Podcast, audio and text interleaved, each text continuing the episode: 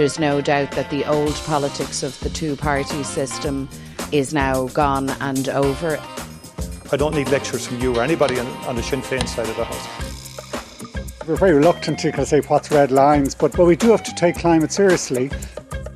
There's going to be constant criticism, there's going to be a lot of disappointment, and whoever goes into government is going to be unpopular. Okay. Hello, I'm Áine Lawlor. This is your weekly Your Politics podcast from Leinster House. Our correspondent Paul Cunningham is with me. Hello. We'll be joined by our editor David Murphy shortly. And on the line, we have the Green TD for Dublin South Central. Now back in the part- party fold, Patrick Costello. Good afternoon to you. Hi, guys. How are you? Well, it's been sweetness and light, hasn't it, Patrick, since you rejoined the Green Parliamentary Party? Is that because the can on CETA is being firmly kicked down the road? Um, I think I think that there is time and breathing space now in terms of CETA, which certainly removes some of the internal tensions and pressures. But I think also ultimately we do we all are on the same side. We all are trying to achieve the same things, such as meaningful climate action. Um, so I think that's what I would feel that that's what is bringing us together and certainly helped with some of the calm. But do you think that um, it is likely that the party is going to be able to resolve any differences in house? That there won't be a requirement in the near future for you to take that walk again, or maybe be kicked out again? Um, I think so. I think so. Now, look, I think it depends on. I think it really depends on what the challenges we face are. I think if CETA does come back, myself and Neasa have been very clear that we won't be doing anything to support or to implement investor courts. Both of us have already said that clearly in other interviews. So I think a lot of it depends on what happens with CETA. But as I say, I think we've breathing room now. First of all, there's a legal headache for the AG to address the issues that were raised by the court. But also, the Germans in recent days have taken steps to ratifying it. And so, a constitutional challenge has begun in Germany, and their court is incredibly slow. It took them four or five years to deal with the issue of provisional implementation of CETA. So, to deal with the substantive issue of ratifying could easily take another four or five years.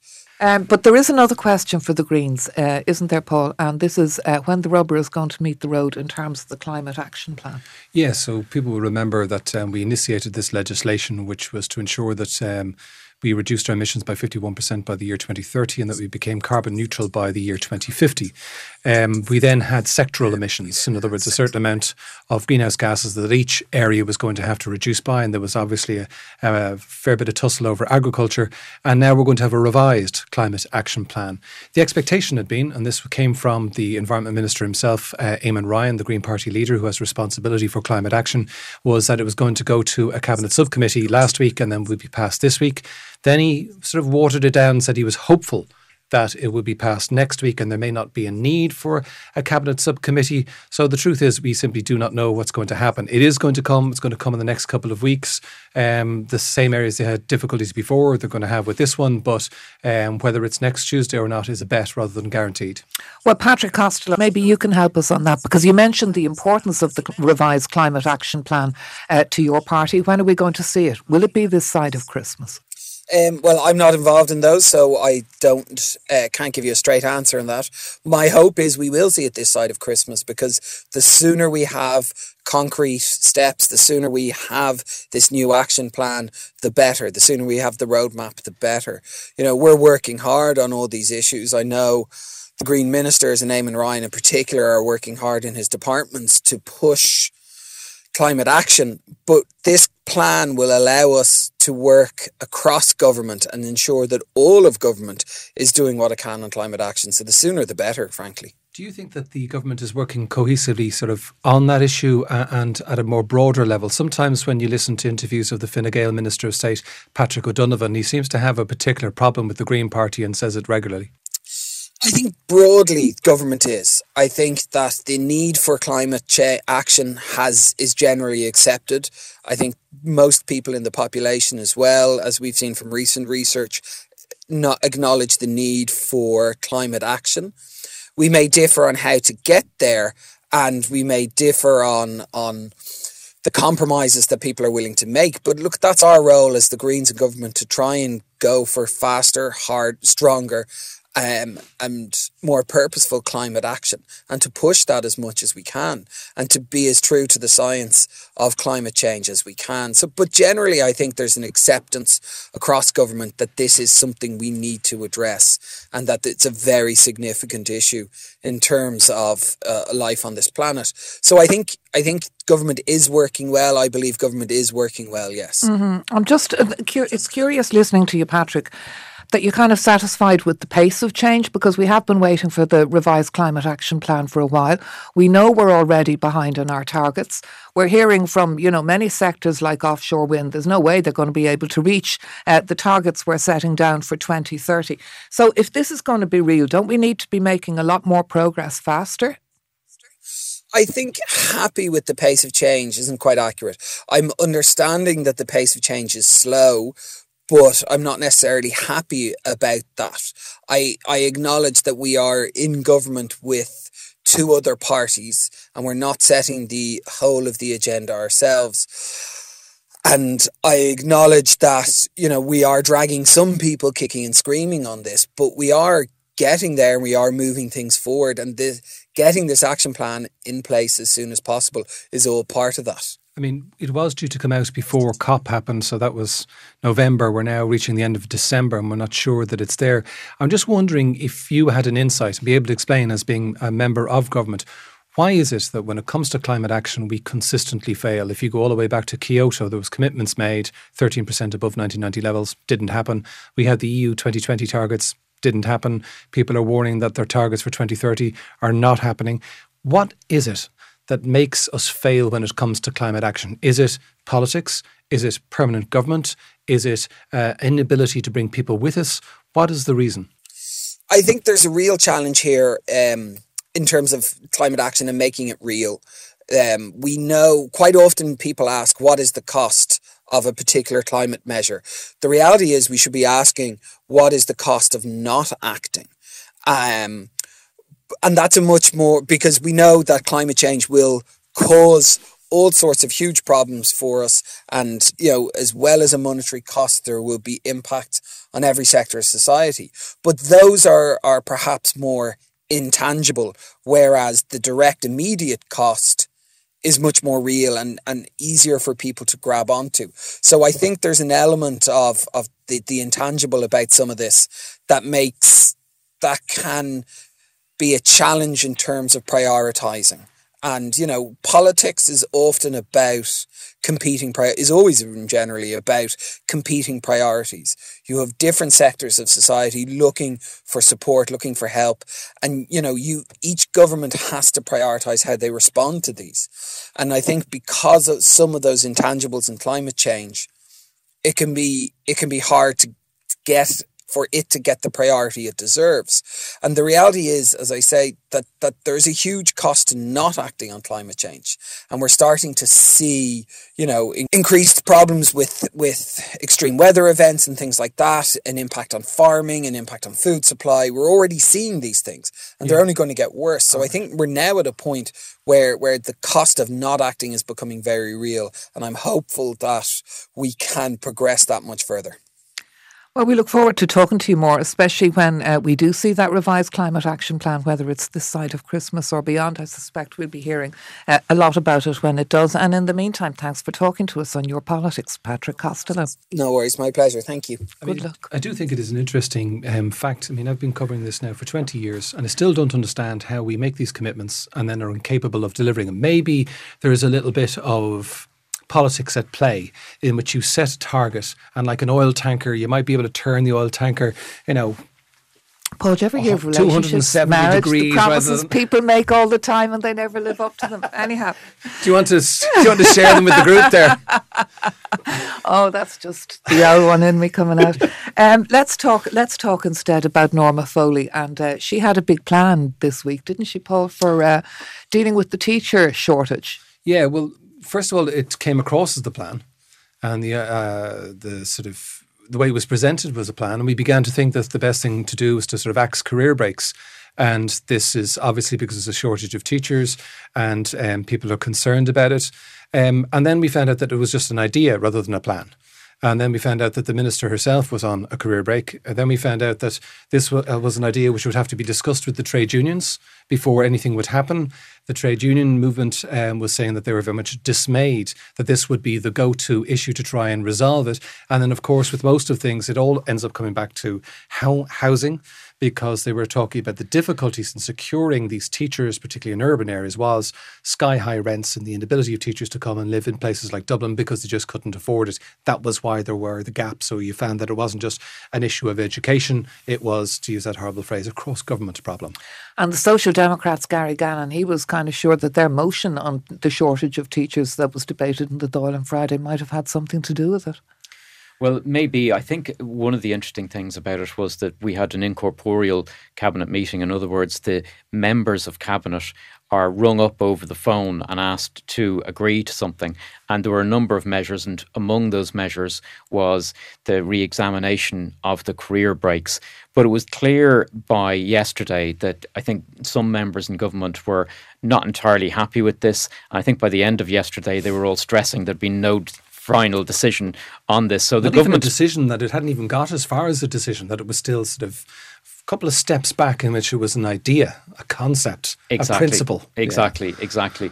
Uh, I guess in a way, maybe one of the things about this is incorporeal meetings. You don't have the benefit of the back and forth of a minister coming to the table, making a proposal, the other 14 mm-hmm. at the table yeah. chucking it round, discussing it, and uh, then maybe suggesting that there might be another way of uh, cracking that nut. But I think you're right. Usually, you know, incorporeal meetings are about giving an uh, affirmation to a policy as opposed to negotiation. Exactly. This seemed to be an issue which was at a cabinet meeting which maybe it shouldn't have been at. It was because that ain't the type of thing you do over the phone. Does raise a question about political judgment, though, doesn't it? Absolutely. But maybe actually the mechanism of political judgment, if you cast your mind back, one of the biggest and most controversial decisions ever reached by an Irish government was the bank guarantee, and the members of the government signed off on that on an incorporeal meeting in the early hours of the morning. And you'd question over time did they really realise what they were guaranteeing? Did they really realise what the full liability yeah. on the Irish state would be, and we all know that story. Still had to pay the bill, though. That's we still the... had to pay the bill, but there are other ways. There are other ways to solve a banking crisis other than introducing a bank guarantee. Where, um, the leader of the Green Party at the time was John Gormley, and they were banging on his door because they were trying to get through to him and couldn't. They got his Garda driver to um, Wakeham. They sent out his Garda yeah. driver to Wakeham. There you go. That was the, the ancient night. history at this stage. Now. I'll tell you one thing: everyone but around the cabinet table is thinking about. Um, but they're not talking, and we know the three party leaders will be discussing it uh, early next week. And this is the reshuffle. Yeah, so actually, um, the the logistics of next week are kind of becoming a little bit clearer. Um, in the sense that we've just had the Oireachtas publish the timetable for the day of the big switcheroo, Saturday, December the 17th, when I suppose a lot of people around the country will be uh, doing their Christmas shopping. But they're all going to be here in Leinster House. And um, according to that schedule, 10.30 in the morning, it's going to kick off. And we're going to have um, the Taoiseach Micheál Martin will announce to the Dáil that uh, he has resigned. Um, the Dáil will hear nominations from Taoiseach, from the government, from the opposition. They'll have a vote on that, and, and they're going through all that thing that we normally do. Of you know, Mary Lou McDonald will be yes. nom- all of that, and they'll all vote on all of that. They, and then they'll vote, and we know obviously with the way things are going to go, um, Leo Varadkar will be voted in as the next Taoiseach, and then the Dáil will break at one o'clock, and he will go up to Áras an Uachtaráin. He'll come back down to government buildings. There'll, there'll be meetings. There'll be speculation. There'll be people walking across the bridge. People walking through the car park. The political journalists will be hanging out, making notes of who's in, who's not in, who's smiling, who's smiling, and who was just going in to get a cup of tea. And then uh, five o'clock, according to the schedule, the Dáil will reconvene and um, the uh, new Taoiseach will unveil his cabinet, and there'll, there'll, be a vote on that before seven o'clock in the evening, and then uh, they'll all be up to the Áras to collect their seals of office and have a cabinet meeting. So it'll be a long day. We'll cover it all on RTE, all the ins and outs. Yes, we've got, th- this is our idea of a Christmas party, isn't it, David? talking talking about government formation.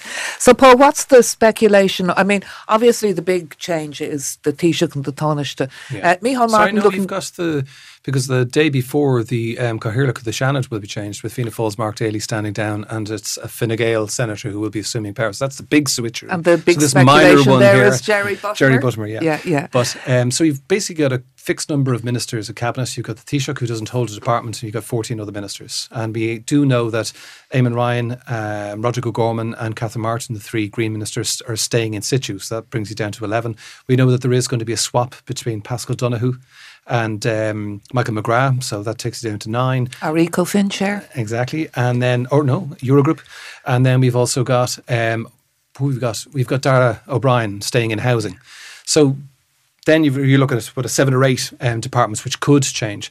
The big thing is that when Leo Varadkar moves into the Taoiseach's office, he stops being the Minister for Enterprise. So if they wanted to have the most boring reshuffle ever, Micheál Martin would just go to Enterprise. That's it, done, dusted, and they move on. However, we think it's more likely speculation, that's all it is. But it's more likely that Micheál Martin will want to go to Foreign Affairs. He's been there before. But um, this would ensure that Fianna Fáil has an input into Northern Ireland policy um, because he would be one of the negotiators. And it would also allow him to retain influence over the Shared Island Initiative, which is something that's very close to his heart. So if he goes to Department of Foreign Affairs, Simon Coveney has to go somewhere. And so I, I, there's a million options, but I'll just reduce it down to these two. A, Simon Coveney could go to the Department of Enterprise. End of reshuffle. Once again, he's just moving in where Leo Varadkar is vacated. But another suggestion is that maybe Fine Gael wants to try and take agriculture from Fianna Fáil. That Simon Coveney, who had previously been the Minister of Agriculture, that he could go in there, shore up that Munster base. They'd lost a number of um, TDs in recent years and, and want to get in there. But that raised the question well, what happens to Charlie McConalogue then? So then you could have a more um, involved. What it doesn't seem likely is that they're actually going to sack people. So they're hmm. moving the deck chairs rather than getting in new I faces. think speaking to some of them just over the past day or so, the feeling is they're going to go for the minimal Yeah. type of range of changes. But do you know who's feeling nervous at the moment? You can see the strain on their faces, and it's the junior ministers. And you can see the hope on some of the backbenchers' faces who are thinking maybe their moment is coming. Well, the interesting thing about next week is that they haven't allowed an awful lot of time for meeting and discussing the reshuffle. So, what we know is that there's going to be a meeting of the three party leaders on Monday night. Obviously, there'll be the main cabinet meeting on Tuesday morning. The Taoiseach will be in the Dáil. We expect uh, Tuesday afternoon, where he usually does a fairly lengthy session of a good few hours. And then on Wednesday, he is off to Brussels for a big summit, which is followed then by um, the big EU uh, Council summit. And that's going to go on until Friday evening. And then we have the big changeover on Saturday. So uh, it would seem, in terms of the amount of time they've allocated to this, that perhaps it may be uh, a more minimal reshuffle. But who knows? Yeah. Um, I mean, I people are often wrong about these the, things. The deal will be done on Monday when those three leaders get in, and finally, they, all of them are saying we're going to discuss the issues then. And what has been clear over the past two and a half years is that when they choose to stay stum, when they want to keep something secret, they're able to do it. So I still think it'll be Saturday. The guessing game will continue until then. All right. Uh, one thing that looks to be a little bit more certain is uh, whereas uh, President Higgins obviously will be busy on the 17th with uh, the seals of office, uh, he may also be uh, busier than he likes to be at the end of session with the amount of legislation coming down the track again. Yeah, people might remember that um, the president let it be known that he was unhappy the manner in which legislation was being passed to Áras an Uachtaráin. The president has to sign, you know, legislation into law or refer to the Supreme Court if um, he or she considers that there's a problem with it. And anyway, there was a rocket sent from Áras an Uachtaráin saying, "Give me a break." They were sending piles of legislation just trying to get stuff over the line. Um, doesn't seem as if too much has changed. Still looks as if he's going to be having a ra- rather reedy Christmas with lots of legislation. So I think the interesting thing to be watch out is whether the president, who is in a second term, in the second half of his second term, decides to make a point if he wants to register his um, his unhappiness with this. But obviously, that's totally up Well, to it, the i- president. is a there is a legitimate point there that uh, you know the president does have a role as another pair of eyes over all of this, and if he gets a huge amount at one time, it's more difficult for him to perform that function. Absolutely. But it's also like classic, unless the government is able to reform itself to ensure that it's only going to pass a certain amount of legislation in a certain number of weeks and they want to nearly time tie it. And actually, I think the, the legislative timetable has been quite busy this season. It's just there's an awful lot, isn't there? And but you could see it in the past couple of cabinet yeah. meetings, Áine, where there was just the meetings were lengthy and yeah. there was a lot of stuff going through. Why? Because they're trying more to get stuff done by Dáil term. yeah. Trying to clear them. Nothing like a deadline. Um, the open disclosure legislation, though, that's that's going to be held over now till next year. That's not going to be completed to the end of January. End yeah. January. So this was quite interesting because um, Sinn Féin raised some concerns regarding this open disclosure legislation, which is being introduced following the uh, CervicalCheck issue and particularly the commitments made by the government um, to the patients affected and particularly the, the late Vicky Phelan. And so obviously there was going to be a huge regime change. This legislation was going to be the cornerstone of that. Sinn Féin raised a number of concerns about it during the week. Then the other opposition politicians chimed in. They said, We've been hit with 46 pages of legislation just before it's supposed to go through the Oireachtas. There isn't enough time to debate it. And uh, then the government said it was open to making some changes, but it's not going to be, a, be able to hold with its commitment to get all of this done by the end of the year. It is now going to go into next year, according to Leo Varadkar and uh, Stephen Donnelly, the health minister. Yeah, so it's going to go effectively what they did was the adjourned committee stage. Um, that committee stage will uh, resume sometime at the end of January. The health minister will bring in his amendments opposition will see if those amendments go far enough for their liking. Um, then it's either agreed or it'll go to a vote, and then it goes to the Seanad. So it won't be done by January. It'll be another few weeks after that, anyway. All right. Well, that's where we're going to leave it for this week. Thanks for listening to us. We'll be back with our uh, penultimate and pre reshuffle uh, yes, Christmas the podcast. the drama, hopefully. yeah, we'll all wear Santa hats for that one. Uh, so we'll talk to you again ne- next week. Till then, thanks for listening. Good night. Bye.